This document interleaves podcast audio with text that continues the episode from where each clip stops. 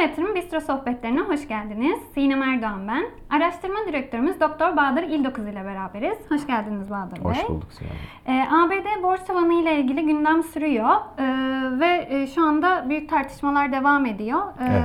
Resesyon konuşuluyor. Bunun finansal piyasalara etkileri sizce nasıl olur? Nasıl yorumluyorsunuz bu durumu? Ya hızlı faiz artışlarına gitti FED zaten hani son dönemde özellikle 2022 yılından bu yana. Onun da tabii piyasalarda özellikle bankacılık kriziyle gördük ki bilançoda şirketlerin ve bankaların bilançolarını bu hızlı faiz artışlarına adapte etmelerinde bazı sıkıntılar yaşanmış. Likitte bolluğu var.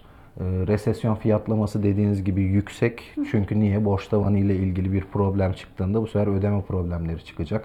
Faiz artışları sebebiyle şirketler zor durumda. Faizler ve kredilerin maliyetleri yükseldi.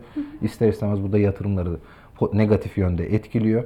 E bununla da ilgili işte dün açıklanan e, New York Empire State İmalat Endeksi 2008 ve 2020 krizlerinden sonra özellikle bu son dönemde faiz artışlarının olduğu son dönemde ciddi anlamda aynı 2008 ve 2020 krizlerinde olduğu gibi negatif bir seyir izliyor ve yüksek derecede negatif bir seyir izliyor.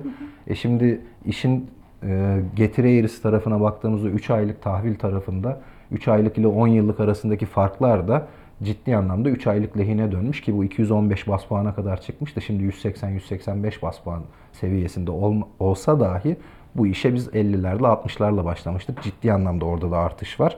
E üzerine bir de New York'un işte kendi e, olasılık verdi. Yani bir kriz, bir resesyon olasılığıyla ilgili bir çalışması var, bir endeksi var.